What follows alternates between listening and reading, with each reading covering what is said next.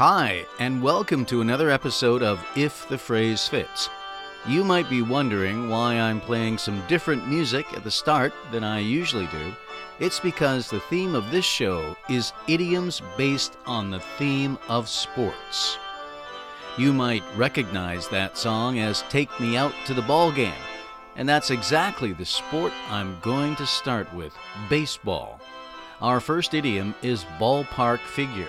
Ballpark, of course, refers to the place in which baseball is played, that is, the baseball field and the seats or stands around it. Figure here means some kind of number, and the idiom a ballpark figure means a rough estimate of something. In other words, it's an approximate amount, not an exact amount. Let's say you attend an event, like a baseball game. Someone might ask you, How many people were at the game? Now, you most likely did not count the exact number of people attending the game, but you might give a ballpark figure of about 40,000 people. It's not exact, it's a rough guess. As it turns out, my example may be a good indication of exactly how the expression ballpark figure originated. That is, some websites I saw say that the phrase came about because commentators at baseball games would look around stadiums to give listeners and viewers a rough estimate of the crowd size. The website EnglishGrammarLessons.com, however, says that the expression actually comes from an earlier phrase, which is in the ballpark. If someone is in the ballpark, they are close to being correct. For instance, if someone is 30 years old, and a friend guesses that she is 28 years old, she might answer that he is in the ballpark because 28 is pretty close to 30. That way, she doesn't have to reveal her true age. Anyway, getting back to the origin of these idioms. That same website I mentioned states that the first use of ballpark figure dates back to around 1962. However, that's not the only theory about the origin of in the ballpark. According to a site called etymonline.com, it was first recorded in 1954. 1954? That's not even in the ballpark of 1962. Not only that, this website suggests it was connected to the use of atomic weapons, not baseball.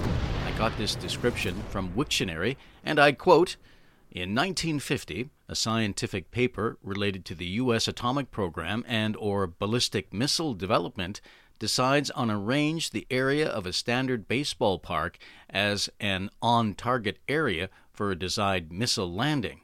Thus, a missile that lands in the ballpark was considered sufficiently accurate for nuclear weapons at least. Wow, that kind of blows my mind. The second idiom I want to look at is an idiom that may also have originated from a ball game, possibly baseball again. It's on the ball. If you say that someone is on the ball, you're saying that they are smart, aware, competent, and likely open to new ideas and trends. Let's say you have a new coworker. We'll call her Mandy. If Mandy notices some mistakes in a report and fixes them, you might express your admiration for her by saying, Hey, Mandy is really on the ball. A similar phrase is with it.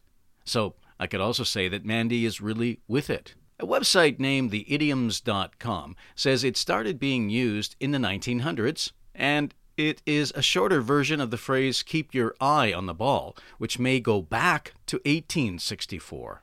If you tell people to keep their eye on the ball, you're telling them to focus on the important things. In all kinds of sports, such as tennis, football, both American and British, it's important to keep your eye on the ball. After all, if you don't, that ball might whack you right in the head. Ow! Apparently, according to various websites, there are also some other interesting possible origins of this idiom.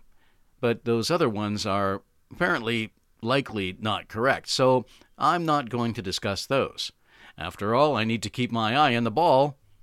Okay, Here's the third idiom of this episode. It's also got ball in it. It's drop the ball. If you drop the ball, you either make a mistake or miss an opportunity, especially at some critical moment. Sometimes we warn others and say, This is a good chance, don't drop the ball. Maybe someone has an opportunity to sign a new client by impressing him with a good presentation. However, because he was totally unprepared for the presentation, he made a lot of mistakes and made a bad impression. Because of that, maybe the company lost the deal. Now that guy really dropped the ball. It's similar to the phrase blow it. No, I don't mean blow air into a ball. I mean to drop the ball. No, I mean anyway, you you get my point. It's not hard to believe this expression also comes from a ball sport. The last thing an American football or baseball player, or a rugby or cricket player for that matter, wants to do is drop the ball. Dictionary.com says that the use of drop the ball, meaning to make some kind of error, began around 1950, which is what the American Heritage Dictionary of Idioms also says. However, I saw on the website Stack Exchange that someone did a search on Google Books and found a reference to drop the ball from a man named Marcus Goodrich in a book called Delilah, which was published in 1941. That person also noted that Drop the Ball was mentioned several times in a 1946 book by Richard Calhoun. Well, before I get accused of dropping the ball on this idiom, I think it's best to move on to the fourth idiom of the episode.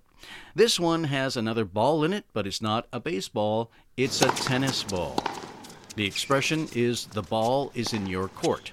Actually, the ball could be in his court her court, or my court, I suppose. The main thing is that whoever's court the ball is in, it's up to them or it's their responsibility. According to that book I mentioned before, the American Heritage Dictionary of Idioms, this expression comes from tennis. This makes sense. In games like tennis, squash, and ping pong, when the ball is in your court, it's your job to hit it back. The writer of that publication, Christine Ammer, says it started being used in the latter part of the 20th century. Other sites I saw seem to back that up. GrammarMonster.com says it became popular to mean it's someone's responsibility around 1970.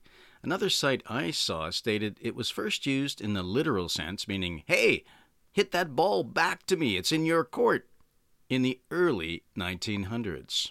Time to introduce the fifth and final idiom for this episode. It's give it your best shot. That just means to try your best to do something. You might say Tony tried really hard to become a famous singer. He failed, but he gave it his best shot. Loser. No, that is just a joke. We should applaud Tony for doing his best. So, when did we first start saying this idiom and when? The Free Dictionary tells us it was originally a military term. It says that according to the American writer William Safire, the phrase best shot meant a soldier who could most accurately shoot the enemy in the 16th century. However, the Free Dictionary also notes that shot was only used to mean a try or attempt beginning in the middle of the 18th century. The American Heritage Dictionary of Idioms backs that up by saying it only started in the 1700s to be used that way. Sites such as theidioms.com note there is no clear origin of this expression.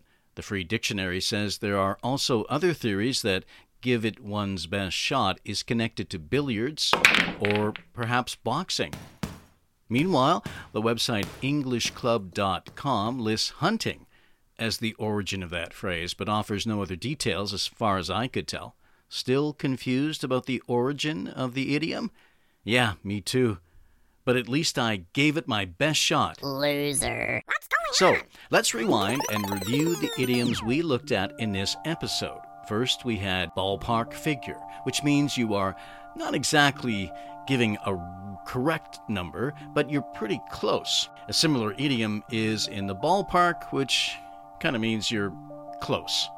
The second idiom I discussed was on the ball, which is used to talk about a person who is intelligent, alert, and knows what's going on. What's going then I looked at another expression with ball drop the ball, meaning to make some kind of mistake that makes you fail or lose an opportunity. If you drop the ball, you blow it. The fourth idiom was the ball's in your court. If the ball's in your court, it means that it's your turn or responsibility to do something. And finally, I told you about the possible origin of give it your best shot, which means to try your best to achieve something. That brings me to the end of our sports themed episode. Thanks for listening, and thanks to Zapsplat for the sound. Here's that old song, Take Me Out to the Ball Game Again.